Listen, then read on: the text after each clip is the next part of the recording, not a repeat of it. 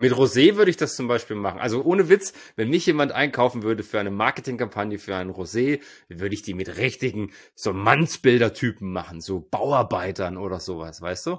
Weil ich das total bescheuert finde, dass Rosé als Frauengetränk gesehen wird. Vielleicht polarisiert es dann auch. Ist mir furz egal. Genauso wie mit entalkoholisiertem Wein. Wenn das Produkt gut ist, könnt ihr die Leute auf dem Deckel haben, wie sie lustig sind. Du hast immer irgendwelche Menschen, die das nicht geil finden und nicht cool finden. Und die meisten Menschen, die dich kritisieren, haben irgendwie entweder selber ein Problem oder sie sind neidisch oder sie sind selber bei weitem nicht so weit gekommen wie du und machen dich deswegen einfach blöd an. Da braucht es dann halt ein breites Kreuz.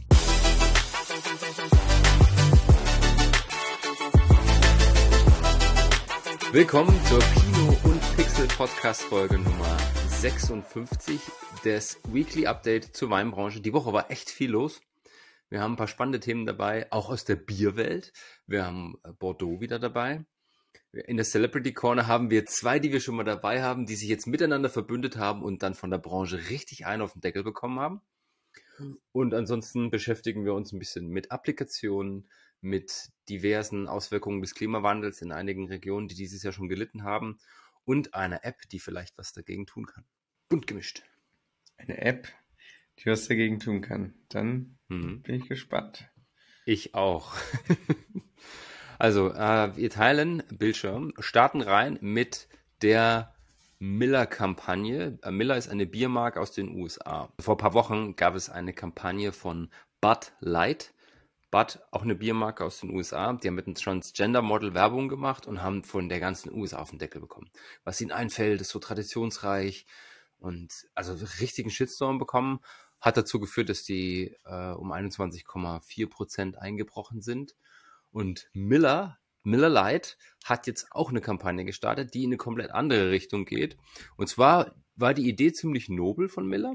Die haben einen Werbeclip gemacht mit der Idee, zu zeigen, dass Frauen früher einfach, wie soll ich sagen, mit Sexismus für Bier gestanden haben. Und die Idee war eigentlich zu sagen, hey, es braucht keine eingeölten, im Schlamm ringenden Frauen, um Bier vermarkten zu können. Und natürlich hat das so richtig auch wieder dazu geführt, dass sich der ein oder andere beschwert hat. Dem aber nicht genug. Sie haben die Kampagne nämlich noch verstärkt. Und zwar haben sie die ganze USA aufgefordert, ihren ganzen Schmuddelkram, den sie so haben, an Miller zu schicken. Mhm. Können wir mal kurz reinschauen. Also was die Dame hier am Anfang sagt, ist, dass tatsächlich die Frauen die ersten Mal die Bier gebraut haben, schon in, in der Antike. Und wir haben es uns das gedankt, 2000 Jahre später, sie haben uns in Bikinis gepackt. Ja, der Klassiker. Und jetzt kommen halt diese ganzen Bilder mit Baywatch-Klamotten, mit Sexismus und so weiter. Und Miller ruft eben jetzt das Internet auf und sagt, hey, schmeißt diesen ganzen Kram weg, schickt ihn uns, wir verbrennen es, wir machen the good shit draus. Also was sie sagen ist, schickt uns das Zeug, wir verbrennen das, wir machen einen oder wir verarbeiten das, wir machen einen, einen Dünger draus, einen natürlichen Dünger, weil das ja Papier ist. Es wird an Hopfenbauerinnen, Bäuerinnen und Bauern gegeben, die das dann als Dünger benutzen. Das wird in Brauereien gegeben, die von Frauen geleitet oder zumindest unterstützt werden. Und da kommt dann ein super Bier raus. Ja? Und dann, damit die das nicht alles alleine machen müssen, fordern sie eben die ganze Community auf, schickt uns doch euren Kram. Also sie haben dann am Ende noch gesagt, wir haben hunderte Tonnen bekommen und haben sie in Dünger für hunderte von weiblichen Damen, von weiblichen Damen, von weiblichen Brauern hergenommen und sie unterstützen können. Und natürlich hat das in den USA zu einem völligen Eklat geführt. Ja, weil die Amerikaner ja da durchaus ein bisschen patriarchisch sind, das Bier gehört den Männern. Jetzt bin ich mal gespannt. Äh, cool, interessanterweise auch, wenn du so in, in, in, Instagram reinschaust oder in Twitter, so dieses, haben die aus Bud Light nichts gelernt? Warum machen die das? Im Endeffekt wollen die polarisieren, gleichzeitig für einen guten Zweck, so ein bisschen aufrufen für Gleichheit und so weiter. Manchmal ist man in der einen oder anderen Kultur vielleicht nicht ganz so offen dafür. Ich glaube, bei uns mm. hätte es genau zum Gleichen geführt. Das ist doch eigentlich richtig smart, weil wenn du dir, also Männer und Frauen ungefähr gleich verteilt und äh, die Männer trinken sowieso Bier meistens und wenn du dir die andere Seite jetzt auch noch anwirbst mit äh, cleverem Marketing, dann da ist ja voll viel Potenzial drin. Also eher als jetzt in, in Nischen-Themen, äh, aber auf Frauen zu gehen, ist ja doch nochmal eine Nummer größer. an, an Zielgruppe, sage ich jetzt mal. Das auch und also ich meine, da gibt es zwei Seiten. Das eine ist, man merkt schon, finde ich, dass viele Unternehmen mittlerweile öffentlich zu ihren Meinungen stehen, sich positionieren zu LGBTQ+, zu ähm, Frauen pro, Frauen kontra, republikanisch, demokratisch, keine Ahnung. Also das, man merkt das schon immer mehr. Und das Zweite ist, in diesem ganzen Werbemarkt, in dieser ganzen Flut an Dingen musst du ja irgendwie auffallen. Ja, und es gibt 15 Social Media Kanäle, wobei manche schon gar keine Social Media Kanäle mehr sind, sondern eigentlich Entertainment Plattformen. Wenn du mal TikTok anschaust, was hat denn das noch mit Social Media zu tun? Und wenn du da auffallen willst, aus der Masse herausstechen willst, dann musst du in irgendeiner Form polarisieren. Und das geht halt am besten, indem du richtig in irgendeine Richtung gehst und vielleicht auch ein bisschen extrem wirst. Und klar, es ist auch vielleicht ein guter Zweck dahinter, sowohl bei Bud Light, und man sagt, Transgender gehört für uns auch zur Normalität dazu, wie auch Miller Lite, die sagen, auch die Frauen gehören zur Bierwelt. Und dem einen oder anderen stößt das dann vielleicht auf. Nein. Ist so. Ich finde es eine gute Kampagne, ich finde es cool gemacht. Das Video ist geil gemacht. Der Name ist sensationell, The Good Shit. also, ja, ich finde es geil. Marketingmäßig gutes Beispiel, finde ich. Was ist denn die Lesson daraus? Also wie ist das denn angekommen? Der ist ja schon raus, oder? Der Werbespot? Ja. Mhm. Also, ja, der ist schon raus, weil du den gesehen hast. ähm, aber wie ist das Feedback? Gab es da schon Feedback zu? Ja, das Feedback haben wir ja teilweise schon angesprochen. Also es gab einen Podcaster, der sich dazu geäußert hat. Gab es denn niemanden, ja, der aber... aus der Bud Light-Geschichte gelernt hat? Uh, hier ist nochmal die Zahl. Also wer den Artikel lesen mag, den ich vorhin angesprochen habe, hier ist der Artikel drin. Bud Light Sales ging um 21% runter. Die Kampagne hat. Äh, genau, also das ist jetzt auf Bud Light bezogen. Aber ja. ist bei äh, Miller ähnliches passiert oder?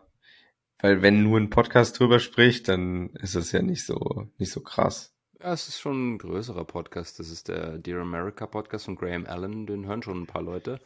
Und das ist ja nicht der einzige. Also da gab es auf Social Media gab es gute und böse Stimmen dazu. Die, die Firma Molson Course hat sich dazu geäußert und er hat halt gesagt, ja, eigentlich wollten wir zwei Dinge. Wir wollten ein bisschen über Warm Poop sprechen, über warmes Kacker und sagen, dass Frauen nicht ähm, gezwungen werden sollten, sich im Schlamm zu klopfen, um Bier zu verkaufen. Ja? Und keine dieser Dinge sollten irgendwie kontrovers diskutiert werden sollen oder sonst irgendwas.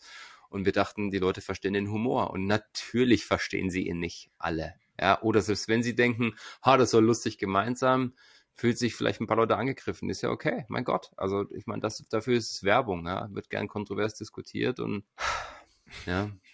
Und du siehst auch hier, da haben sie es schon erwähnt, auch in den 90er Jahren ist Miller selbst dafür bekannt geworden, dass sie mit Tanya Borlinger oder Pamela Anderson Werbung gemacht haben, weil das nun mal State of the Art war damals.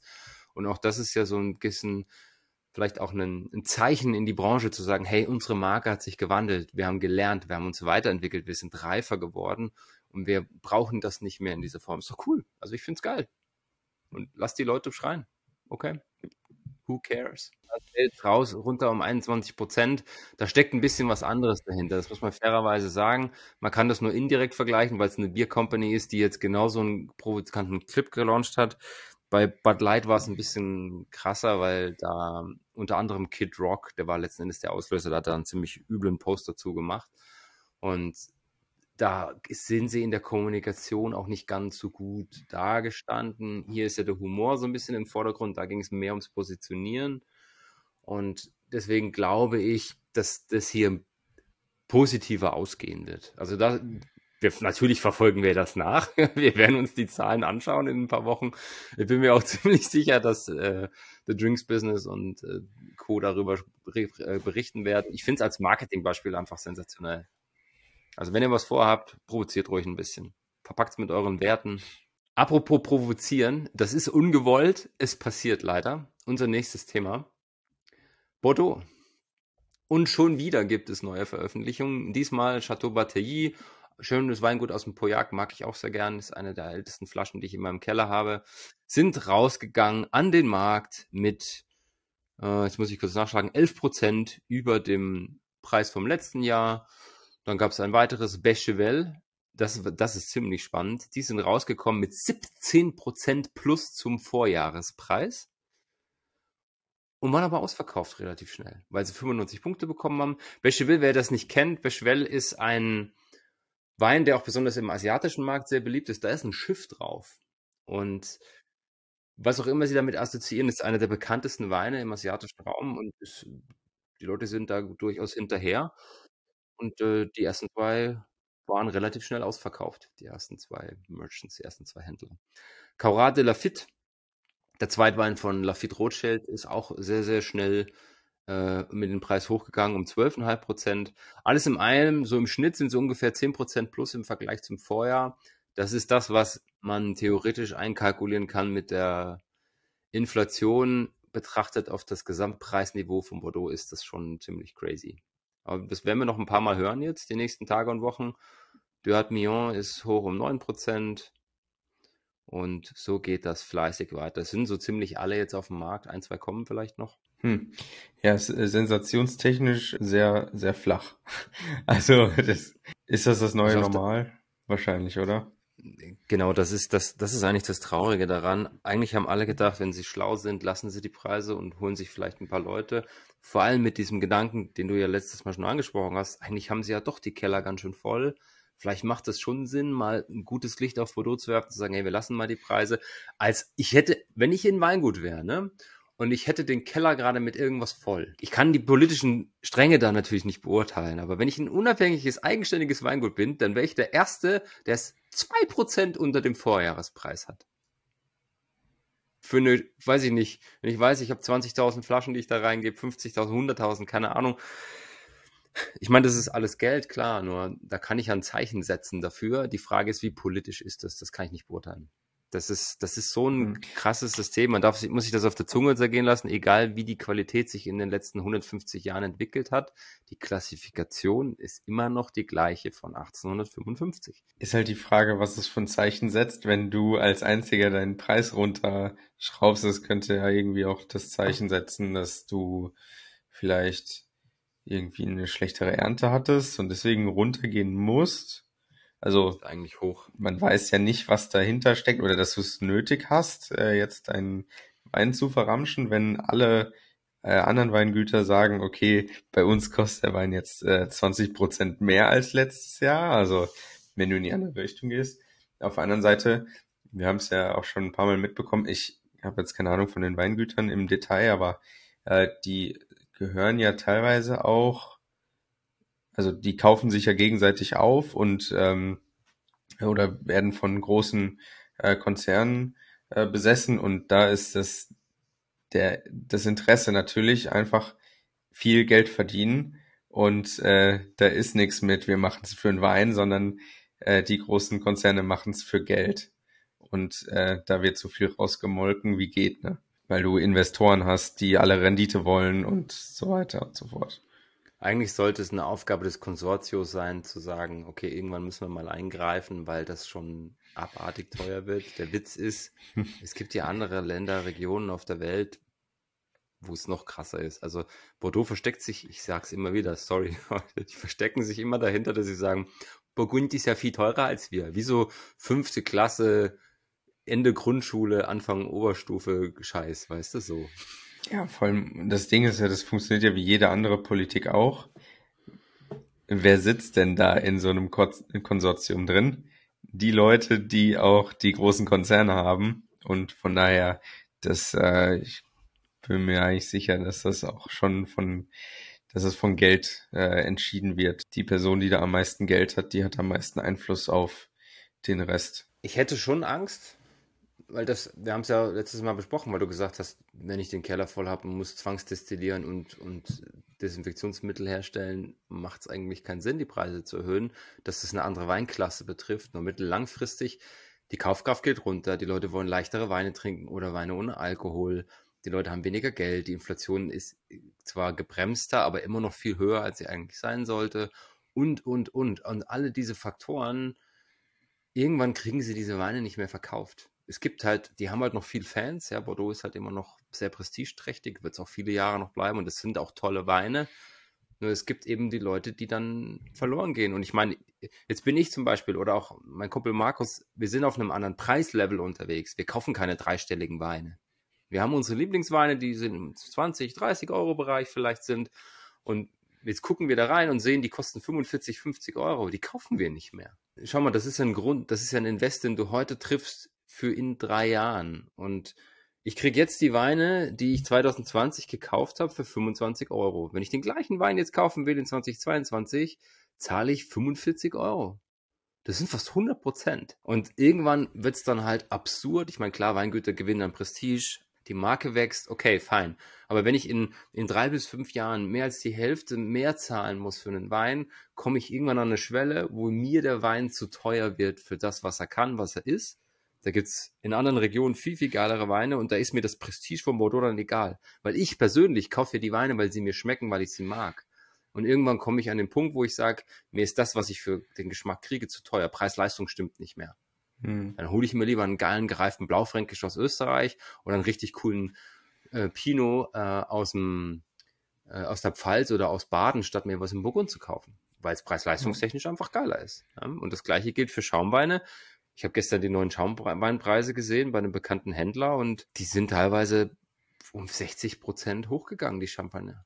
Bedingt durch Lieferkette, Inflation und das mag alles berechtigt sein aus Sicht der Weingüter, nur ich sag dann, ich kaufe das nicht mehr. Ich kann das nicht mehr. Ich will das nicht mehr kaufen. Mich würde mal interessieren, wie viele Weintrinker dabei verloren werden und wie viel man dann auf der anderen Seite gewinnt, also in dem Spitzensegment. Die Frage ist doch eher, dass das, was du aufschlägst, kompensiert das das, was du verlierst dadurch, dass dir die Leute abspringen. Das ist doch die einzige genau, Frage, ja. oder? Oder anders gesagt, ja. kriegst du die Flaschen überhaupt nicht mehr verkauft. Wenn du weißt, dass du nach zwei Jahren am Weingut sowieso alles verkauft hast, dann ist es egal, wie du die Preise anziehst. Das ist mir schon klar. Ich kann mir nur nicht vorstellen, dass das bei jedem Weingut langfristig funktioniert. Das sind ja Dinge, die ich auch mit meinen Kundinnen und Kunden bespreche. Ja, bis manchmal, also im Endeffekt sollte der Preis das widerspiegeln, was der Kunde, die Kundin bereit ist, dafür zu zahlen. Und es gibt mehrere Ansatzpunkte für so eine Geschichten. Es gibt Weingüter, die sich eigentlich viel zu günstig anbieten, wenn du es mit dem Markt vergleichst, weil die sagen, wenn ich es 10 Cent teurer mache, dann gehen die zu meinem Nachbarn. Dann gibt es andere, die sind viel zu teuer, weil die sagen, das ist absolut Prestige, überschätzen vielleicht ihre Marke. Und dann gibt es die dazwischen, die sagen, mhm. meine Kalkulation sagt, ich kann ihn für 15 verkaufen, aber es gibt ähnlich gute Weine, die die Leute für ein 20 kaufen, also stelle ich sie für 1950 ein. Dann gibt es noch psychologische Faktoren mit Schwellenpreisen und und und. Also ja, das ist ein komplexeres System. Nur was ich sagen will ist, irgendwann kommst du an den Punkt, wo du entscheidest, ich nehme in Kauf, dass ich Leute verliere, weil es zu teuer ist, bin mir aber sicher, dass die Leute das noch abnehmen. Und das hat auch alles seine Grenzen. Und wenn ich jetzt in einem Level von 20 Euro Weinen unterwegs bin bei der Sub oder bei 50, gibt es auch Leute, die bei 100, 200, 400 unterwegs sind, die dann auch sagen, mir ist das jetzt zu doof. Vielleicht ist meine magische Grenze 400 Euro gewesen und wenn es jetzt 420 kostet, kaufe ich das Zeug nicht mehr. Und ich, also die Frage ist, kannst du es wirklich auswerten? Wir schauen uns, wir, wir können uns sicherlich Subskriptionszahlen anschauen. Bei LiveX hast du gesehen, dass manchen Leuten das völlig egal ist. Also Beschwell, ja, fups, weg war das Zeug, obwohl es 15% teurer war. Ich, es kommen einfach keine Neukunden mhm. mehr dazu. Also warum sollte ich jetzt einen Wein kaufen, den ich bis jetzt nicht cool fand, egal ob geschmacklich oder hackentechnisch, den ich jetzt kaufe, weil er teurer wird. Das kann dann nur dazu führen, dass es einen Wein gibt, der so teuer wird, dass er so ein Prestige Schein kriegt, dass die Leute denken, jetzt ist das Zeug. Und vorher war es. Hm. Das war eine Subskription, oder? Hier, also ist das eine Auktion, oder? Nee, Subskription heißt basierend auf den Beurteilungen der Fachjurys, Fachexpertise des Weines vom Vorjahr triffst du deine Entscheidung, es jetzt zu kaufen und kriegst es in zwei geliefert. Das Zeug liegt ja im Holzfass noch. Das ist noch gar nicht gefüllt. Hat keiner, ist keine Auktion. Ohne Auktion, so. also der Preis ist fest. Der Preis ah, ist okay. fix und es gibt gewisse Chargen, die dann mhm. an die Händlerinnen und Händler gegeben werden. Und da heißt mhm. es halt, Lukas Scholten GBR kriegt 50.000 Flaschen und wenn die bestellt sind, sind sie bestellt. Und wenn alle anderen das auch so haben, dann kriegt Lukas Scholten die zweite Charge mit nur noch 20.000 Flaschen. Dafür musst du dann aber mehr zahlen und dann gibst du das natürlich auch weiter. Also ich kann mich erinnern mit Segan, das ist eins unserer Lieblingsweingüter, wenn ich jetzt mal von Markus und mir sprechen kann. Den habe ich das erste Mal subskribiert 2014 für 20 Euro. dann waren es 24, 25, 28 und dann gab es dieses erste Jahr, ich weiß nicht mehr, was es genau war, 19 oder 20. Das war so abgefahren, dass ich reingeschaut habe, da waren es 38, da habe ich gesagt, oh, das ist aber teuer. 38, jetzt haben die ganz schön angezogen. Dann haben sie die Charge komplett abverkauft. Und als ich das nächste Mal mhm. reingeschaut habe, waren es 45. Ja, krass. Oh, aber ja. dann haben die ja wahrscheinlich also Anfragedaten, ne? Also. Ne, die, die ähm, Verkaufsdaten quasi von der Subfirma, das ist damit registriert. Ja, und, und wie schnell ausverkauft wird und sowas, äh, ich denke, da kann man das ja gut dran abschätzen. Also ich habe keinen keinen Pro-Zugang. Ich habe keinen Pro-Zugang bei LiveX. Ich, hm. ich komme nicht an alle Daten ran. Mhm. Gut. Wir hatten zwei, drei Mal jetzt den Absprung Richtung Frankreich muss ja schon destillieren, weil sie zu viel im Keller haben. Nach Spanien gibt es jetzt das dritte romanisch Land, Italia, die über ähnliche, ähnliche Dinge nachdenken. Die haben nämlich letztes Jahr ziemliche Einbrüche äh, zu verzeichnen gehabt. Die Bestände sind um 11% gestiegen in den letzten drei Jahren. Das heißt, die haben die Weine im Keller liegen. Und jetzt denken sie tatsächlich darüber nach, was machen wir denn jetzt? Und das Erste, was natürlich in ihren Kopf kommt, ist was? Desinfektionsmittel. Das ist der zweite Stand, der zweite, ja, den sie jetzt, dass sie ja jetzt weniger brauchen, weil Corona sich ein bisschen, zumindest in der Gesellschaft wieder entschärft hat. Es gibt ja keine Regularien mehr. Nur sie überlegen jetzt tatsächlich, wo haben wir's? Krisendistillation. Ja, und das ist ja. natürlich ziemlich bitter. Bloß wenn ich sehe, dass von Chianti Classico alles zu Chianti wandert, also nach unten, wahrscheinlich auch durch den Preis getrieben. Wenn ich sehe, dass ich vom High Class Bumante, Franciacorta und Co. vielleicht zum einfachen Prosecco wandere oder vielleicht sogar zum Frizzante, zum einfachen, äh, das ist schon krass, wenn du dir die Zahlen mal anschaust. England minus 10, Deutschland minus 6, ähm, im Stillweinkonsum USA um 9% abgesackt. Also das sind schon heftige Zahlen. Das sind die drei größten Märkte, Deutschland, England und USA für Italien. Und ja, jetzt denken sie halt darüber nach, dass sie das Zeug vielleicht zwangsdestillieren. Also das ist das jetzt ist, nach ähm, Frankreich und Spanien das dritte Land. Ich muss mir das mal äh, genau durchlesen. Ich habe das noch nicht ganz verstanden, wie das geregelt wird. Ich meine, da hat man schon mal drüber äh, kurz gesprochen. Also das wird dann vom Zusammenschluss der Weingüter oder von einem Weinverband entschieden, okay, ihr seid jetzt dazu gezwungen, wie, wie viel oder ist es pro Weingut anteilsmäßig äh, zu destillieren? Es ist ja eigentlich ein komplexes Ding, oder? Also Weil, es gibt ja einen Unterschied ein, ja. zwischen Krisendestillation und Zwangsdestillation. Ja, und aber Krise ist doch wahrscheinlich Zwang, wenn das ein Weingut macht. Ja, nur das ist intrinsisch selbst getrieben. Wenn ich es nicht schaffe, meinen Wein zu verkaufen und der in drei Jahren Matsch ist, weil das ein Wein ist, der gedruckt werden muss in drei Jahren, dann, wenn ich ihn nicht wegschmeißen will, muss ich ihn destillieren. Und wenn jetzt das Konsortium anbietet, also hey, wir unterstützen dich da, wir fördern das, was auch immer, dann destillierst du das Zeug. Kannst nee, also pass auf, ich äh, habe gerade hier das äh, Glossar Wein Plus äh, offen. Und zwar Zwangsdestillation ist die Bezeichnung auch Krisendestillation genannt, für eine Maßnahme innerhalb der Europäischen Union, um die Überproduktion von Wein abzubauen. Dabei werden auf Kosten der EU Überschüsse destilliert. Der destillierte Wein ist danach nur noch für Industriezwecke und als Biotreibstoff verwendet. Biotreibstoff, gestern noch einen Bericht zugesehen. Mhm. Im Jahre 2005 waren dies zum Beispiel drei Millionen Hektoliter französische äh, italienischen Weines. Äh, das sind immerhin fünf Prozent der Gesamtproduktionsmenge dieser zwei Länder. Bla bla bla. Die Kosten der Aktion be belaufen sich auf 131 Millionen Euro. Also das wird dann von der EU bezahlt.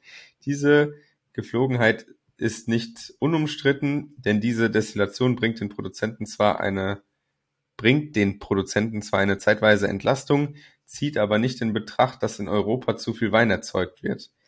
Nach Meinung der Kritiker wäre es zielführender, Weinbauflächen durch Rodung zu verringern, dies würde auch im Zuge der im August 2009 in Kraft getretenen EU-Weinmarktordnung das wurde in der EU-Weinmarktordnung beschlossen.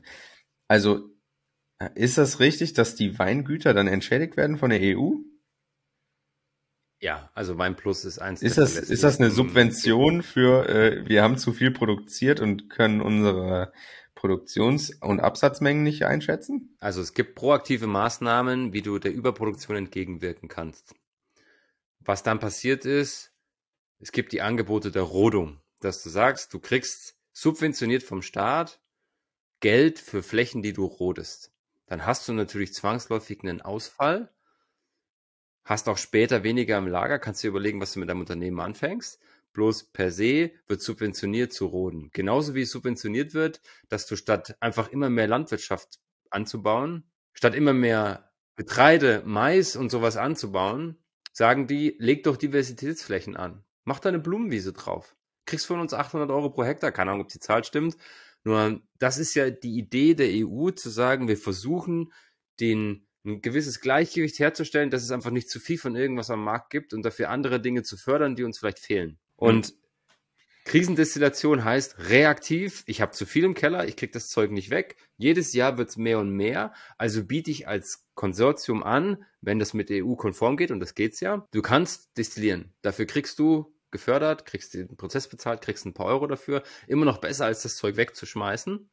Nur im Nachgang solltest du dir zum einen überlegen, willst du nicht irgendwie vielleicht Qualität hochziehen, Quantität runter? Das wäre eine Variante, was auch so ein bisschen so mit dem Markt mitgeht, dass die Leute einfach weniger trinken, aber dafür bewusster. Würde ich sofort in diese Richtung gehen. Und das zweite ist, dass ich eine Möglichkeit habe, entweder als Land oder eigentlich als EU zu sagen, wir schränken denn das Wachstum der Rebflächen ein. Es gibt momentan diese Regel, dass ich 0,5 Prozent pro Jahr wachsen darf innerhalb der EU und die könnten da einfach mal einen Deckel drauf machen. Und es gab schon krasse Rodungen in den letzten 20 Jahren auch, wo man nicht nur verhindert hat, die Flächen weiter wachsen zu lassen, sondern wo man sogar gesagt hat, wir nehmen jetzt mal 50.000 Hektar raus aus Spanien oder Frankreich oder was auch immer. Das wird natürlich subventioniert, klar. Und als Einzelindividuum ist das dann vielleicht auch eine schmerzhafte Sache. Nur auf der anderen Seite, stell dir vor, dein Weingut hat drei Hektar, du hast 20.000 Flaschen im Keller und kriegst sie nicht weg. Dann bist du froh, wenn du dafür noch 10.000 Euro kriegst, wenn es destilliert wird. Ja, klar. Also proaktiv, reaktiv Mm. und die Konsortien, die Ländervereinigungen, die machen das noch nicht zum Spaß und es ist schon gut, dass sie darüber nachdenken. Die spannende Frage ist, wie kann ich mittellangfristig auch als Konsortium für meine Region vielleicht eine gewisse Stoßrichtung, eine gewisse Perspektive aufzeigen, dass ich sage, die Leute, die dazugehören, sollten vielleicht darüber nachdenken, zwei Trauben mehr rauszuschneiden aus dem Stock und die Qualität hochzuziehen. Das ist ein brutal komplexes System. Das geht dann doch mit den äh, steigenden Preisen einher, oder? Also wenn du beispielsweise sagst, okay, mh, entweder ihr geht auf eine höhere Qualität oder ihr müsst zwangsdestillieren oder ihr müsst eure äh, Rebflächen verringern. Und wenn ich mich dann als Weingut dazu entscheide, okay, ich äh, gehe auf mehr Qualität, dann komme ich ja automatisch so rum zum höheren Preis pro Liter. Und damit haben wir das Puzzle doch zusammengeführt, oder? Ja, du darfst natürlich die Marketingseite dabei nicht vergessen. Es ist ja was ganz anderes, wenn dein Weingut bis jetzt für fünf bis sieben Euro Weine stand und jetzt plötzlich willst du 10 bis 20 Euro verkaufen. A, verändert sich deine Zielgruppe wahrscheinlich komplett. Es sei denn, sie lieben deine Weine und haben festgestellt, dass sie bis jetzt einfach viel zu wenig dafür bezahlt haben. Ich habe auch ein Weingut, von dem ich die Weine sehr mag und wo der Winzer auch ein guter Freund ist, dem ich jedes Mal sage, du bist viel zu günstig. Das ist Wahnsinn, für was du diese Weine verkaufst. Und ich habe das schon ein paar Mal erlebt in den letzten Jahren und sage das auch den Betrieben. Sage ich, warum so günstig? Ja, ich weiß. Ich sage, ja, ehrlich jetzt. Und da weiß ich, dass ich bei so einem Weingut bleibe, wenn der 7 Euro Wein plötzlich 9 Euro kostet. Aber wenn ich halt wirklich dann von 5 bis 7 auf 18 bis 20 gehe, dann ist der Großteil meiner Zielgruppe weg und das muss ich irgendwie kompensieren, vielleicht parallel fahren, vielleicht mache ich eine zweite Linie auf, mache die andere nach und nach zu oder fahre die Mengen einfach entsprechend hoch und runter, weißt du?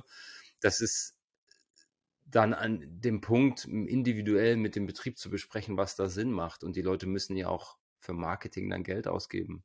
Viele Betriebe haben das Glück, dass sie eine relativ junge Zielgruppe haben, die sehr, sehr treu ist. Es gibt Betriebe, die haben eine treue Zielgruppe, die langsam älter wird oder banal gesagt wegstirbt oder zumindest kein Alkohol mehr trinken darf. Und wenn die sich nicht bemühen, haben sie irgendwann das gleiche Problem. Also, weißt du, das ist, es ist nicht mehr nur die Produktion, es ist auch Vermarkten. Jeder Betrieb ist auch fürs Marketing zuständig, für den Verkauf. Und das ist Ja, schon ein richtiger das Switch. stimmt. Da prophezei ich dir äh, glorreiche Zeiten, Alex. Als äh, Weinmarketing-Expert, wenn auf einmal alle Weingüter zusehen müssen, wie sie ihren Wein von 10 Euro auf 20 Euro hochkriegen. Könnte man da eine Kampagne fahren, dass früher Weinwerbung alkoholverherrlichend mit Frauen gemacht wurde und jetzt nehmen wir Jetzt ist Wein ein Männergetränk auf der Baustelle. Mit Rosé würde ich das zum Beispiel machen. Also ohne Witz, wenn mich jemand einkaufen würde für eine Marketingkampagne für ein Rosé, würde ich die mit richtigen so Mannsbildertypen machen, so Bauarbeitern oder sowas, weißt du? Weil ich das total bescheuert Ja, ich finde, dass Rosé als sagen. Frauengetränk gesehen wird. Das ist einfach so komplett anti einfach, ja. Und vielleicht polarisiert das dann auch. Ist mir furz egal, ja. Das ist halt, ne?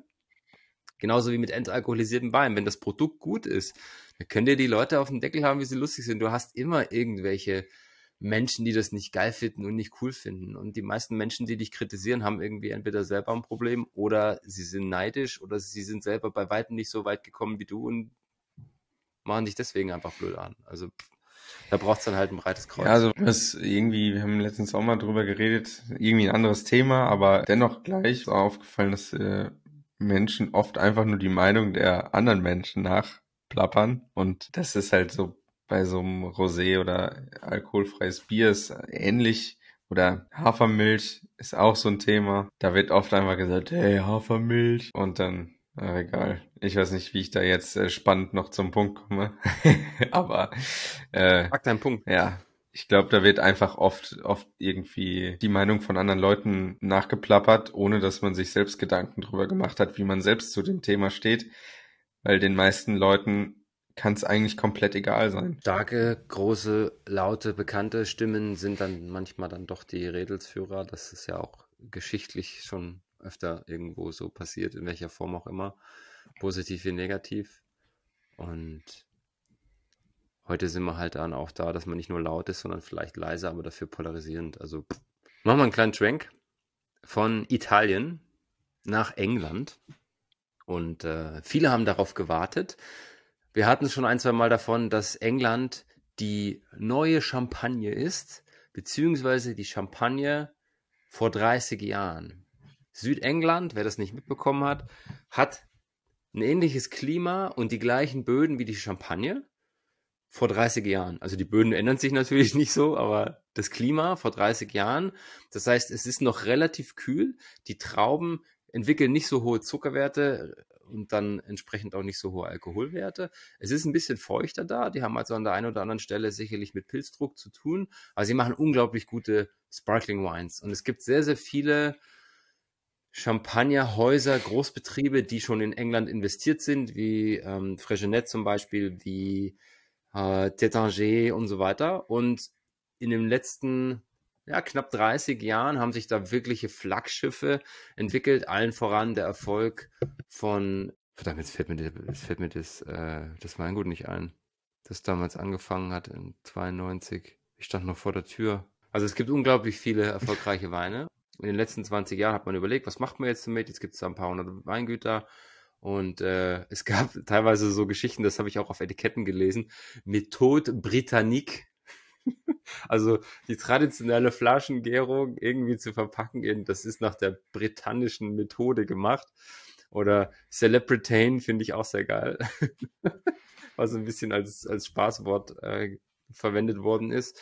Und viele haben dann einfach deskriptiv dieses English Sparkling, British Sparkling oder sowas genommen. Und jetzt haben sie sich dafür eingesetzt, dass es eben eine Bezeichnung dafür gibt und äh, nach außen getragen werden kann als PDO, als, als, als, als Herkunftsbezeichnung, wie auch immer. Und bisher war es so, dass die, die Bestrebungen hauptsächlich aus Kent und Sussex kamen. Das ist so Südosten und das sind die, wo die ersten, Night Timber heißt die Firma, wo Night Timber und Co. sitzen, die damals quasi diesen Schub ausgelöst haben in den 80er, 90er Jahren für englischen Schaumwein. Und da kam das her. Die haben also versucht, diesen Sussex Sparkling irgendwie zu, äh, zu schützen zu lassen, dass man sagt, das ist diese kleine Region. Dann gab es hier diesen wundervollen Begriff, den man auch diskutiert hat, Great British Classic Method, was geschichtlich gesehen sogar ziemlich spannend ist, weil die Briten ja die Flaschengärung in dem Grundstile erfunden hat. Das heißt oft Dom Perignon, der Mönch aus Frankreich hat das erfunden. Was der erfunden hat, ist das Rütteln, das Drehen. Ja, aber dieses eigentliche, wir vergehen mal die zweite Runde in der Flasche, wird zumindest literarisch dokumentiert, 1665, glaube ich, in England das erste Mal erwähnt. Es gibt auch Überlegungen und, und Dinge, das heißt, die Römer hätten das vor 2000 Jahren schon gemacht, aber das lassen wir jetzt mal außen vor. Also das erste Mal, dass das erwähnt wurde, kommt aus England, deswegen würde Great British Classic Method irgendwie Sinn machen. Jetzt hoffen sie, dass sie diese PDO durchkriegen. Wie gesagt, ich fände es geil, wenn British Sparkling draufstehen würde, weil ich dann weiß, es ist eben nach klassischer Methode gemacht. Es kommt aus England. Es hat gewisse Qualitätskriterien. Das ist ja eigentlich das Entscheidende, weil nur weil ich eine Flaschengärung in England mache, heißt das ja noch nicht, dass das Zeug qualitativ auch gewisse Ranges erreicht. Energiegeladen wieder zurück. Gerade die Nachricht gekriegt, dass äh, mein MacBook gleich Tschüss sagt und habe da mal schnell das Herrenkaffee geholt. Dom Perignon ist ja doch eine sehr bekannte Marke. Was hast du da erzählt mit den, äh, mit den Mönchen? Mit dem Drehen? Die Story kenne ich noch nicht. Wir haben uns mal darüber unterhalten, dass ich ChatGPT gefragt habe, wer die Flaschengärung erfunden hat. Und da heißt es, das haben die Franzosen, allen voran Dom Perignon, der Ende 16. bis Anfang 17. Jahrhundert die Flaschengärung erfunden hat.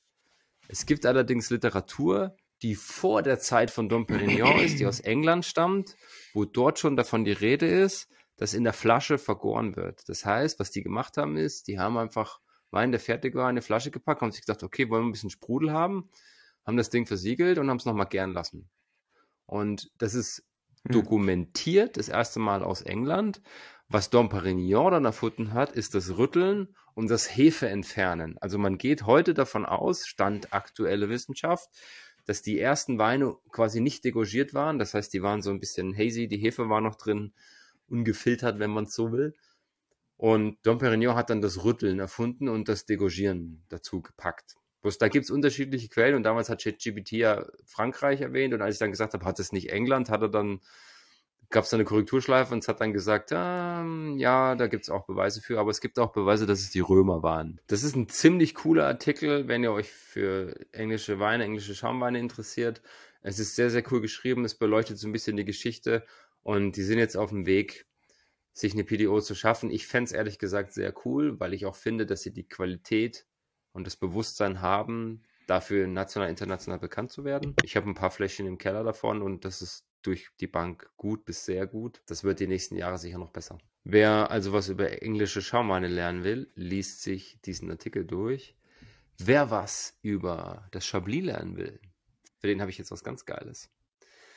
Das Chablis, wer es nicht kennt, ist die nördlichste Region des Burgunds. Auf der Karte gesehen, ich weiß nicht, ist hier eine Karte mit drin? Leider nicht. Auf der Karte gesehen ist es sehr, sehr weit oben, so an der Grenze zur Champagne. Und es gibt tatsächlich Weingüter. Ich habe mal mit einem Weingut gesprochen. Das liegt so quasi an dieser Grenze, aber auf der Seite Chablis. Die machen auch Flaschengärungen, die machen die gleichen Trauben und alles. Dürfen sie aber nicht Champagner nennen, sondern Cremant de Bourgogne. Was am Ende zur Folge hat, dass die gleiche Qualität die Hälfte kostet. Das ist für die nicht cool, aber für die Leute ist es halt ganz cool, die das kaufen wollen weil du einfach nicht unter diesem Deckmantel Champagner verkaufen kannst. Lange Rede, kurzer Sinn. Chablis zeichnet sich dadurch aus, dass die sehr, sehr knackige, frische, meist im Edelstahl ausgebaute Chardonnay machen.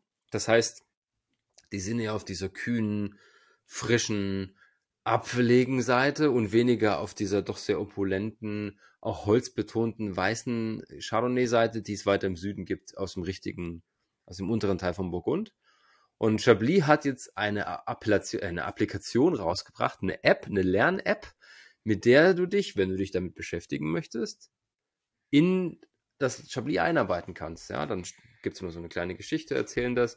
Das ist ziemlich cool gemacht. Das geht los von den Gesteinsformationen, den Weinstilen, der Geschichte und ähm, was auch so dahinter steckt, dass sie Chardonnay haben. Ich weiß gar nicht, es gibt ein paar kleine Enklaven mit Sauvignon Blanc, aber ich weiß nicht, ob das da erwähnt ist. Ich habe es noch nicht durchgespielt, aber um euch das mal zu zeigen, ähm, also das sieht so aus, ich melde mich da an, dann habe ich hier die Möglichkeit zu wählen, will ich das Terroir und die Geschichte lernen, will ich mich mit dem Winemaking beschäftigen, mit klimatischen Dingen, coming soon, oder mit äh, Wine and Food Pairing? Und ich nehme jetzt einfach mal Terroir. Und dann fragt er mich, finde ich ziemlich geil, willst du Solo spielen oder willst du in den Multiplayer-Modus gehen? Multiplayer? ja. Geil. Könnten wir gegeneinander zocken. Ich mache jetzt mal Solo. Jetzt kommt diese Einführung. Stell dir vor, du bist in einem Weinberg und dann sagt er, wir gehen jetzt auf eine kleine Reise, erzählen dir was zu den Weinen. Also das, das ist quasi immer so die Lernphase. Jetzt musst du hier die Flasche finden und es gibt so ein Suchbild. Dann kommt diese Flasche, ich habe sie jetzt hier unten gefunden. Ah, okay. Ah, und dann kommt dazu wieder Good to Know Lerneffekte und jetzt geht's los. Ja, jetzt muss ich diese von den Monks mal dokumentierten Dinge durchgehen. Dann erklärt er mir die, die Leistung. Jetzt lese ich die Dinger drei, ja, und dann muss ich sie in geschichtliche Reihenfolge bringen. Und so geht das die ganze Zeit. Und so lerne ich halt über die Geschichte und ich lerne über Böden und sonst was spielerisch. Also es ist sehr cool gemacht. Die Qualität ist sensationell. Die Geschwindigkeit ist extrem gut. Also hier steht jetzt, die Phylloxera kam 1886. Äh, hier steht, dass die Mönche damals hergekommen sind und mit den Wikingern die ersten Pflanzungen vorgenommen haben. Und dann kommt das 1455, wo Chablis ähm, mit diesem Händler das erste Mal in Kontakt kam und dann die Weine weltweit verschickt werden konnten. Und jetzt musste das sortieren. Ja, historisch. Also das ist wirklich ein, eine sehr cool gemachte Geschichte, die mir wirklich getaugt hat, muss ich sagen. Also wer sich für Chablis, für Chardonnay, für sowas interessiert, schaut mal da rein. Wir packen den Link in die Show Notes, aber der ist auch an dem Artikel unlock.chabliwines.com. Coole mhm. Sache. Also gerade so, wenn ihr euch vielleicht auf die Sommelier-Prüfung vorbereitet oder WACT macht oder Aufbaukurs in der Weinakademie oder irgendwie sowas oder einfach nur Bock auf Wissen habt im Weinbereich. Coole Sache. Wirklich spielerisch. Geil gemacht. Ja, kann ich sehr empfehlen. Äh, jetzt ist die Frage, ab wann darf man in Frankreich Wein trinken? 18. 18, okay. Und hier geht es ja um also Lehrmaterial. ich weiß, ich weiß. Zielgruppe für Wein ist ja eher älteres Publikum. Und äh, das erinnert mich so ein bisschen an so ein E-Learning für Kids. Deswegen, mhm. ja, also so vom Feeling. Ich weiß nicht, ob du, ob du äh, diese Kinder-E-Learning-Dinger kennst, diese Webseiten, wo man sich durchklicken muss, wo man Rätsel lösen kann, irgendwas entdecken kann. Ähm, ich würde es nicht auf Kinder beschränken. Also ich habe ähm, in meinem Beratungsjob vorher im Projektmanagement auch E-Learning-Module gebaut im Corporate-Umfeld. Das ist ganz genauso. Also das hängt ja im Endeffekt nur davon ab, welches Wissen willst du dann an welche Zielgruppe vermitteln. Und wenn ich sage, ich möchte eher was vielleicht Geschichtliches vermitteln, was mit traditionellen Dingen zu tun hat, dann sieht es vielleicht eher so aus. Für mich ist das jetzt nicht kindlich gemacht. Es wirkt halt sehr warm, sehr ich finde es auch sehr, sehr gut qualitativ gemacht. Es ist jetzt nicht so, dass ich mir denke, dass es wie Kinder ist. Also klar, jetzt könnt, wenn da jetzt ein Maulwurf rumläuft, dann ist es was für Kinder, aber wenn da eine Flasche Wein ist, ist es okay. Und das, was wir im Projektmanagement gemacht haben, das ist im Endeffekt auch klicke hier, klicke da, ordne die Begriffe richtig. Didaktische Methoden ändern sich vielleicht in gewisser Weise auf eine Zielgruppe ausgerichtet, aber die Grundidee bleibt ja die gleiche. Angewendetes ja, Wissen nee, ich, äh, mehr hängen als passiv ich äh, klicke mich da auch mal durch gleich. also. Eigentlich habe ich keine Zeit, weil ich voll krass arbeiten muss, aber hey, voll cool. Ja, Spiel. ich äh, fange zumindest gleich mal an. Also. Wenn du noch was anderes durchspielen willst, ich habe noch was anderes Cooles und zwar es gibt eine neue App. Ich bin leider noch nicht reingekommen, weil das nur momentan zugänglich ist für Winzerinnen und Winzer.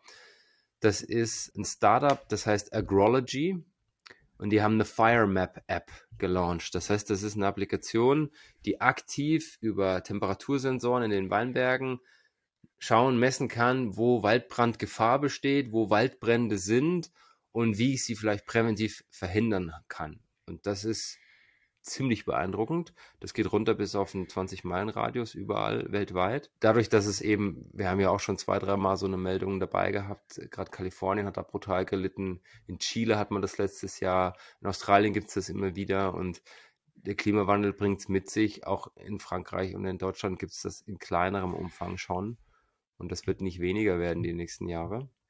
Deswegen, ne, also hier ist Chile sogar erwähnt, ja, also diese App soll eben helfen, das Ganze vorherzusagen, vielleicht präventiv verhindern zu können, indem du sagst, okay, da wird es jetzt ganz schön heiß, vielleicht kann man da in irgendeiner Art gegensteuern mit Bewässerung, mit, ich weiß es nicht, ähm, die Böden feucht zu halten. Und das betrifft ja nicht nur Wein, sondern da geht es ja im Endeffekt um, um alles, was mit Landwirtschaft zu tun hat. Und da finde ich das schon ziemlich stark. Gibt es in der iOS-App und im Apple Store for free. Brauchst dann halt ein Login und das geht momentan nur als Weingut. Ich habe mich mal angemeldet für das Programm. Mal gucken, ob sie mich vielleicht zulassen. Das wird mich sehr interessieren. Die Idee ist ziemlich geil. Hm. Ich habe gerade gesehen, also das ist generell, also die, die Firemap, das ist nur ein Produkt von denen. Die machen sonst auch so Realtime-Analysen und äh, Forecasts für Wettermeldungen und so. Hier auch manchmal ein paar Bekannte, die in der Landwirtschaft arbeiten und da ist dann halt teilweise kommt die Meldung, okay, in ein paar Stunden regnet's und dann müssen tausend äh, Hebel in Gang gesetzt werden, weil die Ernte noch auf dem Feld ist und dann muss alles schnell gehen. Also es ist schon nice, wenn man da ein bisschen mehr Zeit hat. Gerade in Kombi mit Fachkräftemangel und ich weiß nicht, wie es aussieht, aber Leute haben wahrscheinlich weniger Bock auf dem Feld zu arbeiten als äh, im Büro. Die Landwirtschaft ist halt nun mal eines der am meisten von der Natur betroffenen Unternehmensformen oder Unternehmensinhalte, Businessmodelle. Und tatsächlich ist die eine der meistgenutzten Apps, die ich kenne unter Winzerinnen und Winzern, ist das Regenradar. Ja, gerade weil die also da geht es ja nicht nur darum zu erkennen, du musst jetzt irgendwas reinräumen und irgendwas davor schützen, dass es nass wird, sondern das beeinflusst extrem die Lesezeitpunkte, wann fahre ich zum Spritzen raus, wann muss ich vielleicht spritzen, bevor es regnet? Oder nachdem es geregnet hat, macht es jetzt Sinn, dass ich irgendwas in den Weinberg trage oder nicht, weil es vielleicht vom Regen wieder weggespült wird und und und und mhm. äh, oder Hagel, solche Sachen. Das ist äh, krass und das ist eine ungewollte und traurige Überleitung zu den nächsten zwei Themen, die wir haben. Also tatsächlich ist April, Mai für die nördliche Hemisphäre ein unglaublich schwieriger Zeitraum, wo viele Betriebe, viele Regionen bangen, weil das oft die Zeit ist für Spätfrost und für Hagel. Und leider hat es jetzt zwei erwischt, nämlich die Provence hat einen richtig krassen Hagelschauer abbekommen. Also wenn man sich das hier mal auf dem Foto anschaut, das sind Hagelkörner so groß wie Daumennägel. Das war ein relativ kurzer Zeitpunkt und der hat da ordentlich abgeräumt, also hier in den Regionen und insbesondere man sieht es da, steht Le Luc und Bondol dabei. Bondol ist eine recht bekannte Region dort unten. Hat nur knapp 30 Minuten gedauert, aber hat bei manchen Weingütern knapp 90 Prozent abgeräumt. Und das ist dann schon, also nicht nur emotional, sondern das ist auch wirtschaftlich eine Katastrophe. Ja, also Hagel ein Thema und bei Hagel hast du das Problem, dass Hagel oft dafür sorgt, dass die Pflanze nachhaltig geschädigt wird. Das heißt, du hast nicht nur dieses Jahr den Schaden, weil die Blätter, die Blüten, die Trauben, wann auch immer der Hagel auftaucht, beschädigt werden, sondern weil das Holz so beschädigt wird, dass du vielleicht die nächsten zwei, drei Jahre noch ein Problem hast. Bei Frost ist es so, sagen wir mal, wenn du Spätfrost hast, ja, dann wird es mal eine Nacht oder zwei kalt, minus drei, minus vier Grad, vielleicht Ende April, Anfang Mai, das passiert. Wir haben gleich noch das Beispiel aus ähm, Nordamerika. Und dann erfrieren die halt die Blüten. Wenn das ein richtig krasser Frost ist, kann es passieren, dass die Pflanze auch ein, zwei, drei Jährchen geschädigt wird. Aber bei Hagel, wenn es dir da einfach die Äste abhaut oder die wirklich die Triebe zerbröselt, dass du vielleicht nächstes Jahr gar nichts zum Ziehen hast, dann musst du hoffen, dass die Triebe wieder aus dem Stamm, aus dem Kopf herauskommen, dass du die zumindest verarbeiten kannst. Das ja. kann die Pflanze schon nachhaltig schädigen. Da kann man relativ wenig gegen machen bei Hagel. Klar gibt es die Möglichkeit, gibt es auch so krasse Geschichten mit Hubschraubern und die dann versuchen, die Wolken zu beeinflussen und irgendwelche Mittel da in die Wolken sprühen, weil das kostet halt einen Haufen Kohle. Und manchmal kommt das auch relativ zügig, diese Hagel, Hägel, heißt das eigentlich Hägel dann, die Hagelschauers, die sind halt schwer vorauszusehen und wenn es dann knallt, dann knallt es richtig. Wenn wir schon bei den zwei Krisen sind, das zweite ist einer der schlimmsten Fröste, die Nordamerika je gesehen hat im Weinbau, vor allem sehr, sehr spät. Was man hier sieht, ist ein Foto von einer Tonne, wo dann versucht wird, durch Rauch, durch Feuer, die eben Rauch produzieren, im Weinberg eine gewisse Grundwärme herzustellen und die Trauben zumindest, oder die Trauben, Entschuldigung, die Pflanzen zu schützen, dass der Frost sich nicht vielleicht auf die Pflanze schlägt. Also man versucht so diese zwei, drei Grad, um die es ja da meistens geht. Wir reden dann davon, dass es vielleicht 0, minus 1, minus 2, minus 3 geht und die versucht man dann zu beeinflussen, indem man solche Tonnen aufmacht, äh, anzündet. Und da gibt es diese romantischen Bilder, die, von denen wir es ja auch schon mal mhm. hatten, aus Chablis und Co., da passiert das ja häufig aus der Champagne, wo man versucht hat, das zu verhindern. Und ähm, ja, das ist ein amerikanischer Artikel hier, der leider in Fahrenheit gewertet wird. Also wenn man es dann mal umrechnet, wo sie gelandet sind, 32 Grad Fahrenheit ist null. Und wenn man das hier sieht, die hatten da teilweise 25 Grad Celsius im April und jetzt sind sie ziemlich runtergeklatscht unter Nulltemperaturen. Und das ist halt sehr, sehr spät passiert. Also der Artikel hier, ich weiß gar nicht, von wann ist der Artikel, aber das war jetzt erst vor einer knappen Woche. Am 18. Mai war das. Und das ist brutal spät für Spätfrost. Also das ist krass. Ich kenne es von Anfang Mai, aber 18. Mai ist schon extrem. Und ein paar Betriebe haben da fast die Hälfte ihres diesjährigen Ertrages wahrscheinlich eingebüßt.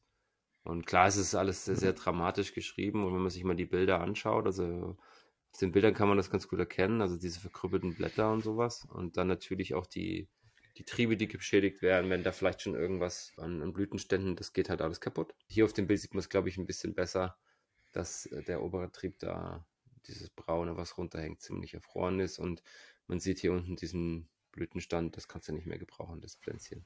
Jetzt, mein lieber Lukas, hm. bevor wir in dieselbe Corner kommen, habe ich noch äh, drei Dinge, die das Thema Labeling betreffen. Es wird eine Gesetzesänderung geben in meinem Bereich. Es gab ja die Vorgaben der EU, was Winemaking, Produktion, Labeling und sowas angeht. Und jetzt mhm. ist ja England nicht mehr Teil der EU. Das heißt, sie mhm. können jetzt theoretisch ihr eigenes Weingesetz machen. Ob das gut oder nicht ist, lasse ich jetzt mal außen vor. Interessanterweise gibt es jetzt eine Kalkulation, die sagt, wenn sie das Weingesetz so ein bisschen anpassen, kann das 180 Millionen Pfund Boost für die Weinindustrie bringen in England. Und das ist halt schon ein Brocken.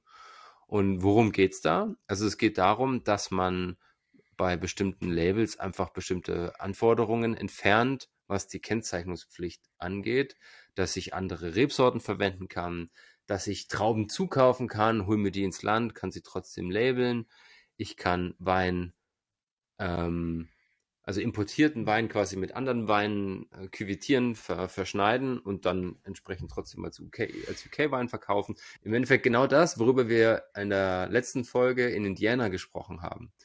Dass die sagen, wir haben zwar eine Herkunftsbezeichnung AVA Indiana Uplands, aber der Wein kommt aus Kalifornien und ich habe das halt mit dem Zeug von hier verschnitten. Äh, jetzt und, ist ähm, die Frage natürlich, wie siehst du das? Weil eigentlich müssten alle Leute, die Wein geil finden, also richtig im, im Thema drin sind, ne? ich würde mal sagen, da passt du rein, die müssten noch auf die Barrikaden gehen, weil da gerade beschlossen wird, dass man euch bescheißen kann in der Zukunft.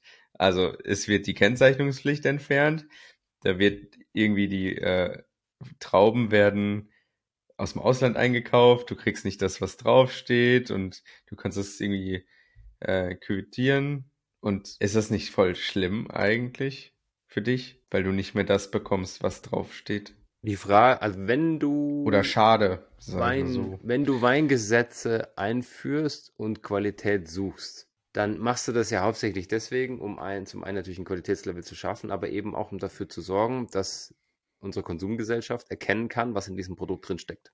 Mhm. Du weißt vermutlich, wenn du dich ein bisschen damit auskennst, was es bedeutet, was ein Champagner an Qualitätslevel hat, was ein XY an Qualitätslevel hat. Und je höher du in so einer Pyramide kommst, desto mehr weißt du, okay, das scheint Qualität zu sein. Und bei einer Herkunftsbezeichnung ist es ja ähnlich. Du willst ja mit einer Herkunftsbezeichnung erreichen, dass geschützt wird, dass das Produkt nur von da kommen darf. Ja, und vielleicht war das auch eine nicht ganz so normale legale Geschichte, die ich da in den USA gesehen habe. Für mich heißt eine Herkunftsbezeichnung, das Zeug wird da hergestellt, produziert, und vielleicht sogar verpackt und verschickt. Je nachdem. Beim Wein ist es häufig so, dass alle drei einhergehen. Der Weinanbau, das Wein machen und das Wein abfüllen und labeln muss in der gleichen Region stattfinden. Das hat ja Prosecco gemacht 2009, mhm. 2010, weil sie gesagt haben, das gibt's überall das Zeug, das ist total scheiße für unsere Marke, wir machen, wir schützen das jetzt. Und wir ja. haben ja über den Rechtsstreit gesprochen mit, mit Australien und das ist die Idee. Und natürlich wird's jetzt schwerer, wenn ich als Konsument mir eine Flasche kaufen will, zu erkennen, was ist das jetzt, wenn da steht, das Zeug kommt aus England. Wenn ich aber eine PDO Sparkling Wine habe, oder British Sparkling hieß es, dann weiß ich, das muss den Gesetzgebungen dessen erfüllen. Also das ist ja dann trotzdem geschützt. Es heißt ja nur, dass sie das Weingesetz lockern, dass mehr möglich ist. Die Verantwortung geht ja dann trotzdem ein Stück weit in die Hände des Betriebes. Und die Frage ist, was kommunizieren sie dann wie in Richtung ihrer Kundschaft. Genau, also ist ja ähnlich wie, also ist für mich ein bisschen greifbarer. Wenn wir jetzt sagen, die Champagne sagt, Champagner darf jetzt auch Trauben aus Deutschland erhalten und zwar ist egal was, dann war Ja, das das ja im Unterschied. Endeffekt mit der, mit der Bezeichnung, oder? Hm, Das ist ein Unterschied, weil, also es gibt ja trotzdem, also es gibt zum Beispiel deutschen Wein. Die einfachste unterste Stufe ist deutscher Wein für Wein, der in Deutschland angebaut wird. Und dann darfst du theoretisch aus Pfalz, Baden, Thüringen, Saale und Struth quasi, darfst du alles zusammenschneiden, solange es quasi das erfüllt, was du auf die Flasche schreibst. Also wenn da vorne drauf steht Merlot, dann kann der überall aus Deutschland kommen.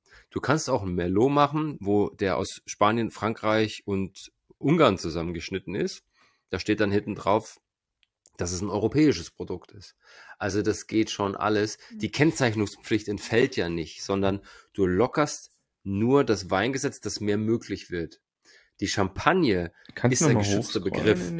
Die Champagne ist ja eine geschützte Region, die ein bestimmtes explizites Weingesetz hat. Und wenn die jetzt zum Beispiel sagen würden, wir haben so viel Nachfrage der Champagne, wir lassen jetzt zu, dass du von außen Chardonnay reinholst, den du mit in die Weine verschneidest, dann wird es wahrscheinlich so sein, dass es dann einen, eine, eine extra Unterstufe oder ein extra Labeling-Konzern geben wird, dass die Leute trotzdem erkennen können, das ist Zeug, das nicht aus der Champagne kommt. Wird jetzt wenig Sinn machen, aber so als Pendant wäre das das dann so. Was häufig geregelt wird in Ländern und was vielleicht Sinn macht, das aufzumachen, ist das Thema, welche Rebsorten darf ich anpflanzen und darf ich labeln. Und das ist zum Beispiel eine Sache, die ich nur schwer nachvollziehen kann, gerade im Zeichen, in Zeiten des Klimawandels. Warum muss ich darauf pochen, dass Regionen, die sowieso schon brutal darunter leiden, nehme Bordeaux, ja, die haben es ja jetzt Gott sei Dank auch ein bisschen gelockert, dass du andere an, Sachen anbauen darfst. Aber wenn ich jetzt merke, mein Merlot hat jedes Mal 15 Alkohol oder auch im Elsass, das ist die, Rebsorten, der die Weißweine unter 14 Alkohol, kriegst du fast keinen Weißwein mehr oder er hat halt irgendwie 100 Restzucker. Da zu sagen, wir machen das Ganze jetzt ein bisschen auf und du bist zumindest in der Lage, du darfst zumindest das anbauen und labeln als Alsace, wenn es jetzt auch kein Krü oder sonst irgendwas ist. Darum geht es ja gar nicht. Aber einfach sagen zu können, ich darf in meiner Region Franken einen Pinotin anbauen und darf das auf die Flasche schreiben und muss mir nicht irgendwelche Kunstbegriffe ausdenken. Das macht es halt schon flexibler. Ja, auf jeden Fall. Vor allem nix. hier die letzte Zeile. Permit the production and marketing of low and no alcohol wines. Wie sieht's denn aktuell aus? Das ist jetzt die große Question. Darf man das aktuell nicht produzieren und vermarkten? Es geht immer darum, was unter dem Gesetz des, also unter dem Weingesetz möglich ist. Du kannst ja alles produzieren und rausbringen, solange das jetzt nicht irgendwie aus gesundheitlichen Gründen möglich ist. Also du kannst ja auch, es gibt zum Beispiel Produkte, da steht weinhaltiges Getränk drauf mit Kohlensäure, weil du in der Region keinen Schaumwein produzieren darfst aus bestimmten Rebsorten oder so. Also die, die Gesetze, den- die Weingesetze sind brutal komplex, kompliziert, würde ich schon fast sagen. Ja. Da gibt es eigene Institutionen, die sich damit beschäftigen. Und was du darfst und was du nicht darfst. Und selbst innerhalb der Regionen gibt es da unterschiedliche Interpretationen. Hier geht es einfach darum, den englischen Weinbau ein bisschen flexibler zu gestalten. Ob es das braucht oder nicht, kann ich nicht sagen. Was ich spannend fände im englischen Markt wäre, wenn sie sich eher darauf konzentrieren würden, wie kann es England schaffen, dass sie trotz der Herausforderung, die sie jetzt mit Brexit und Co. haben, dass eben die Zölle und der ganze Kram dazwischen liegen und die Produktion auch entsprechend teurer geworden ist, trotzdem ihre Weine zu einem guten Preis-Leistungsniveau in den Markt kriegen. Und ein guter British Sparkling Wine landet hier zum gleichen Preis in Deutschland wie ein Champagner für 35, 40 Euro. Und solange die nicht den Ruf haben, dass die Leute sagen, Silvester, English Sparkling und immer noch sagen, Silvester, Ja. Champagner, ja, dann Ja, mir das gibt's stimmt. Cremant. Aus. In dem Fall aus dem Elsass, von einem kleinen Familienweingut, das ich sehr mag. Und äh, gibt es heute Abend bei der Verkostung auch als Aperitif. Und das kann ich jetzt erzählen, weil ich mache ja eine Blindverkostung immer, weil die Folge kommt erst am Wochenende raus. So, zum Thema Labeling. Wir haben ja dieses wundervolle Thema mit den Weinlabels. Falstaff hat einen wundervollen Artikel gehabt. Die Weingüter geben jetzt ganz schön Gas, damit sie diese Anforderungen erfüllen können. Am 8. Dezember ist ja Kennzeichnungspflicht für Alkohol und Kalorien und Zucker und den ganzen Kram. Ja? Und jetzt ist ja immer noch nicht ganz raus, wie kann man denn das jetzt eigentlich machen? Und jetzt gibt es die Möglichkeiten, äh, du machst einfach eine Tabelle drauf oder du machst einen Barcode drauf. Und beides birgt natürlich Herausforderungen, weil als großer Betrieb, steht auch in dem Artikel schon erklärt, hast du vielleicht eine IT-Abteilung, du hast eine Marketingabteilung und vor allem hast du die Kohle im Rücken, aufgrund der großen Mengen, die du vielleicht auch hast, wird es günstiger, das alles auf einzelne Levels zu drucken. Aber wenn ich ein kleines Weingut bin, ich mache 20.000 Flaschen und habe 20 verschiedene Weine, dann brauche ich 20 verschiedene Etiketten und das ist richtig teuer. Dann kommt dazu, ich weiß ja immer erst kurz vorher, wenn ich die Laborwerte habe, was auf das Etikett alles drauf muss. Das heißt, entweder kann ich zum Beispiel den Füllprozess nicht koppeln mit dem Etikettierprozess, was dann wieder extra Kosten verursacht, oder ich brauche ein Labor in meinem Weingut, können sich auch wieder nur große Betriebe leisten. Also das ist ja da die, die Herausforderung, die da so ein bisschen dahinter steckt. Und die ersten, die jetzt vorgeprescht sind, sind die Iren. Die Iren haben das eingeführt vor ein paar Tagen oder vor ein paar Wochen selber, haben gleichzeitig noch eine Kennzeichnungspflicht erhoben für alle alkoholischen Getränke. Da muss jetzt draufstehen, dass es für die Schwangerschaft gefährlich ist, dass du nicht damit fahren sollst, dass es gefährlich für die Leber ist und und und.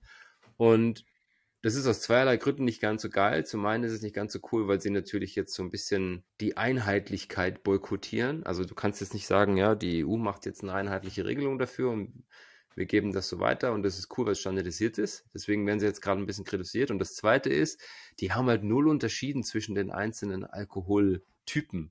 Auf dem Bier steht das gleiche wie auf dem Tequila drauf oder auf dem 60-prozentigen Rum. Und das ist halt auch wieder ein Quatsch. Ja? Mm, Einfach wegen der Alkoholmengen. Was, was denn beispielsweise, also bei uns steht ja auch das gleiche drauf, oder? Also, oder nee, auf Bier steht nicht während der Schwangerschaft, don't drink and drive. Also das sind, ich kann auch sein, dass das, das freiwillig das, ist. Wir haben ja keine Kennzeichnungspflicht dafür. Das ist alles freiwillig. Nee, die Amis haben eine ne? Kennzeichnungspflicht. Ne? Wenn du Wein in die USA bringen musst, brauchst du die schwangere Frau drauf. Mhm. Worauf wir eigentlich hinaus wollten. Das ist dieses wundervolle Logo. Und was nirgendwo erwähnt wird, ich gucke immer wieder, ob das irgendwo erwähnt wird. Wir haben ja bei normalen Produkten eine relativ banale Geschichte hinten dran, weil ich sage, wenn ich jetzt zum Beispiel auf Gummibärchen ab 2023 irgendeinen bestimmten Sticker brauche, dann ist es ja okay, wenn ich sage, die Produkte, die ich noch habe, die muss ich nicht wieder reinholen, muss sie neu verpacken und wieder rausschicken, weil mhm. die sind in einem Jahr sowieso gegessen, verkauft, verfallen. Wein verfällt ja nicht so schnell. Jetzt ist meine Frage, wenn ich so ein Gesetz einführe für eine Kennzeichnungspflicht, müsste das bedeuten, rein theoretisch für alle Produkte in die Vergangenheit müsste ich es auch tun. Für mich ist das völlig utopisch. Ich kann mich erinnern, es gab ja irgendwann diesen Switch, dass auf einer Flasche draufstehen muss, dass das Sulfite enthält. Und teilweise habe ich aus Weinsammlungen Flaschen gekauft aus den 60er, 70er Jahren, wo unten so ein Aufkleber drauf gemacht wurde, auf dem drauf stand, enthält Sulfite, contains Sulfites. Ja, da habe ich nämlich gerade auch dran gedacht. Also eigentlich könntest du da ja einen Sticker drauf packen. Ist jetzt nicht so schmerzhaft, finde ich. Auf der anderen Seite, es gibt halt, ist es ja jetzt kein, keine Seltenheit, oder was heißt keine Seltenheit, ist schon nicht die Norm, aber es gibt halt schon voll viele Frauen, die während der Schwangerschaft rauchen oder Wein trinken oder sowas. Und da ist schon gut, wenn das gekennzeichnet ist, um nochmal so ein bisschen. Der Sticker gehört ja gar nicht dazu die Kennzeichnungspflicht in der EU, da reden wir von der Kalorientabelle. Das ist das, was die Iren gemacht haben. Ach so, ja, ja, das meine ich. Den also, kannst du stickern, das ist okay. Aber ja. die Frage ist, was ja. mache ich denn jetzt mit meinen Weinen, wenn ich die in den nächsten fünf Jahren gemütlich aus meinem Lager raus verkaufen will? Muss ich denn überall diese Tabelle nachträglich draufkleben oder den Barcode?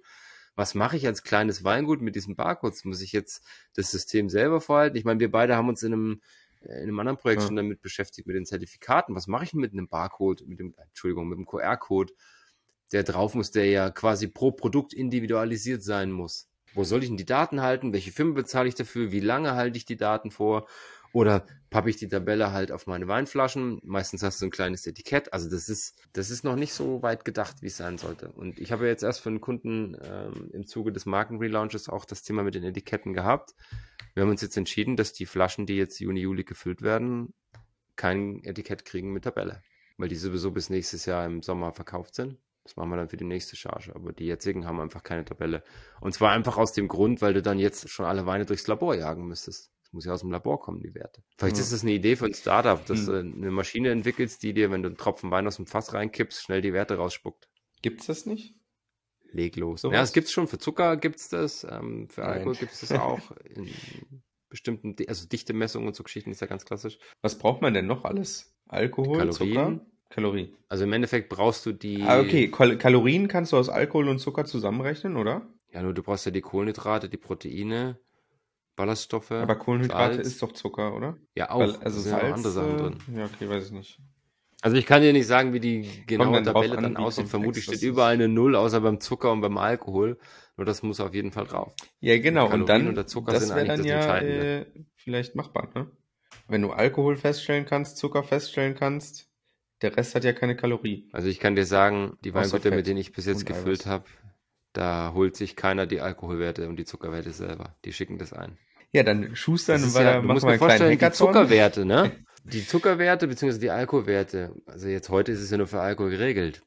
Da hast du die Möglichkeit ja, dass du auf- oder abrunden kannst auf 0,5 innerhalb der EU. Das heißt, wenn du 13,3 Mhm. Alkohol hast, kannst du abrunden auf 13,0 oder aufrunden auf 13,5. Und das entscheidest du selbst als Betrieb, weil du sagen willst, ich will zeigen, das ist eher ein leichterer oder eher ein schwerer Wein. Also wenn ich 12,7 habe auf dem Weißwein, wenn ich will, dass der filigraner wirkt, schreibe ich 12,5 drauf. Wenn ich will, dass das wie ein Weißwein wirkt, schreibe ich 13 drauf. So haben wir es bei uns im Silvaner gemacht. Und wenn ich jetzt aber das selber messe, kann es passieren, dass ich bei drei Messungen 12,7, 13,1 und 13,3 kriege. Weil einfach die Genauigkeit außerhalb von einem Labor den, unter den Bedingungen nicht hinhaut.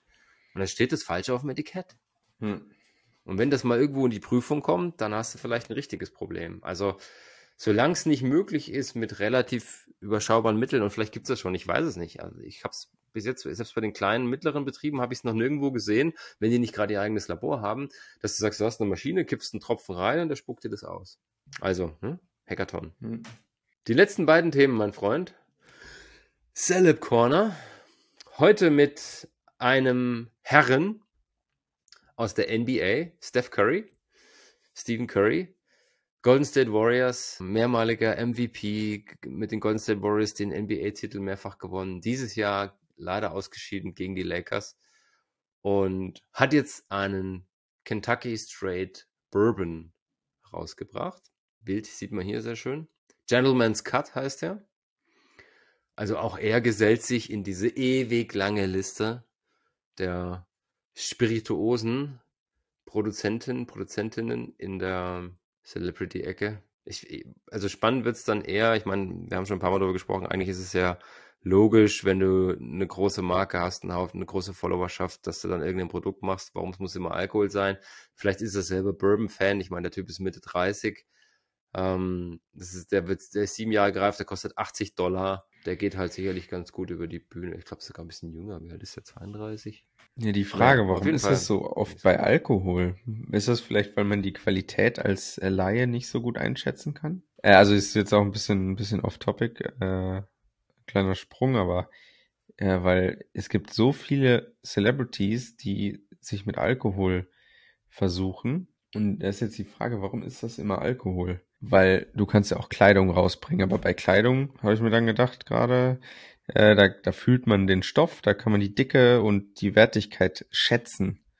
Oder da hat man eher ein Gespür dafür als bei Alkohol. Ja, und das Motiv ist ein anderer. Also ist im Endeffekt das, was wir zu Beginn hatten, dieses, der Rausch schwingt damit. Die Kultur, die Tradition spring, schwimmt mit und die Amerikaner sind ja so stolz auf ihre Bourbons, auf ihre Whiskys. Den brauchst du nicht kommen mit irgendwas Torfigen von unserer britischen, von unseren britischen Inseln da drüben. Ich bin ja so ein großer Fan von diesen Whiskys, die wie Moorleiche riechen und schmecken.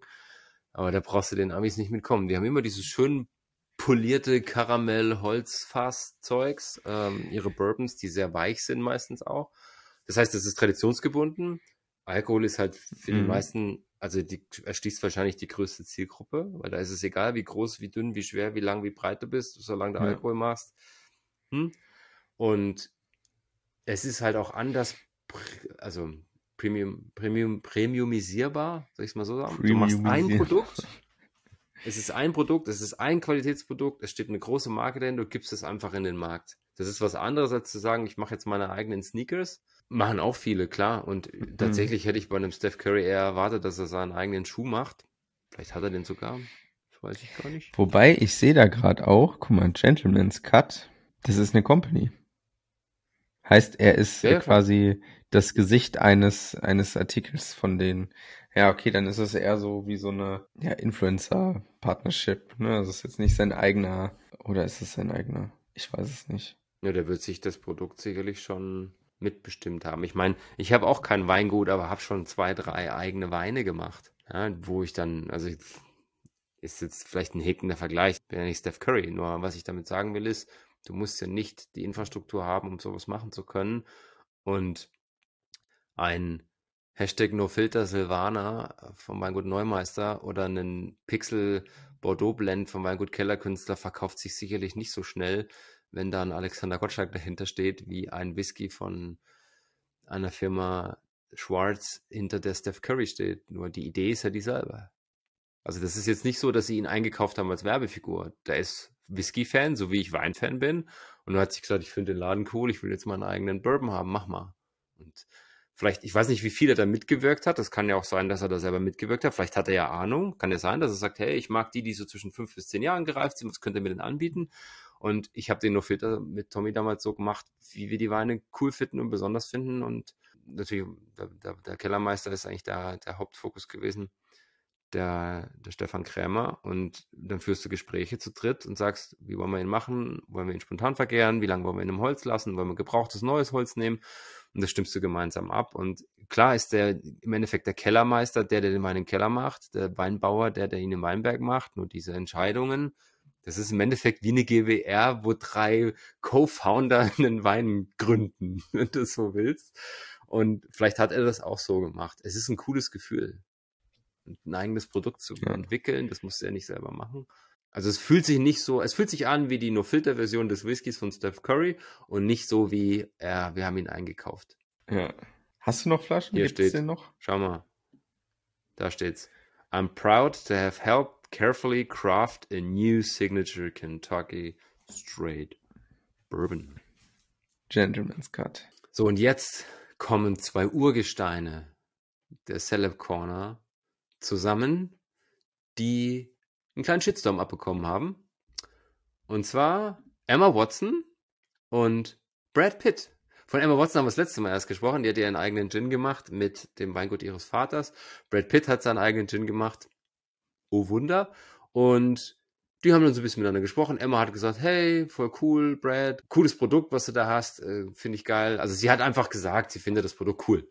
Und jetzt kriegt sie da halt ziemlich eine auf den Deckel, weil sie halt äh, das unterstützt. Und warum? Weil sie halt eine Feministin ist, weil sie für die starke Frau steht, weil sie sich jahrelang dafür eingesetzt hat, dass ähm, Frauen mehr Rechte zugesprochen werden und und und. Und Brad Pitt hat halt vermeintlich seine Frau und seine Kinder geschlagen. Und jetzt geht's natürlich ab. Ja? Also sie hat gesagt, hier, welcome from Chablis Brad, schön, dass du da bist. Und noch jemand, der mit geilen Nischenprodukten erfolgreich ist, voll cool. Und die Presse hat sich dann eben darüber ausgelassen, die Social Media Welt hat sich darüber ausgelassen, ja, so nach dem Motto, wie kann es denn sein, dass jemand, der wie Watson, der halt für die Frauenrechte steht, mich sich mit so einem Dude abgibt, äh, der halt äh, seine Frau schlägt und sowas. Und es gibt ja diesen, diesen Rechtsstreit mit seiner Frau. Es gibt die Behauptung, dass sie zusammen im Flieger geflogen sind und im Flieger er halt die Kinder angegriffen hat und seine Frau irgendwie tätlich angegriffen. Und danach haben sie sich erscheiden lassen. Bloß das ist jetzt, wenn ich es richtig gelesen und verstanden habe, ich bin nicht so der außerhalb von Wein-Celeb-Typ, ich lese nicht die Bunte oder so, dann ist das Thema noch gar nicht durch. Also es ist noch gar nicht entschieden, was da los ist.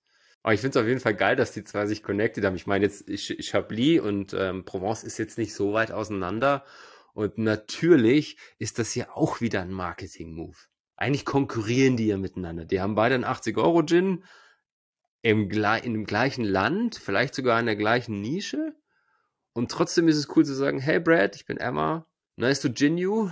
Ja, schön, dass du uns, uns joinst. Ich kann mir vorstellen, dass es da ein bisschen aufeinander übergeht, ne? Also, wenn man jetzt, ich meine, eigentlich haben die Influencer, sage ich jetzt mal, äh, ja doch ihre eigenen Fanbases. Wenn in der einen Fanbase Leute sind, die Gin gut finden. Ich finde es immer schwierig bei solchen öffentlichen Debatten über wer ist schuld, da irgendwie noch eine Meinung selbst mitzubilden. Es ist manchmal halt auch so von hinten durch die Brust ins Auge. Da werden ja dann teilweise Herleitungen gesponnen.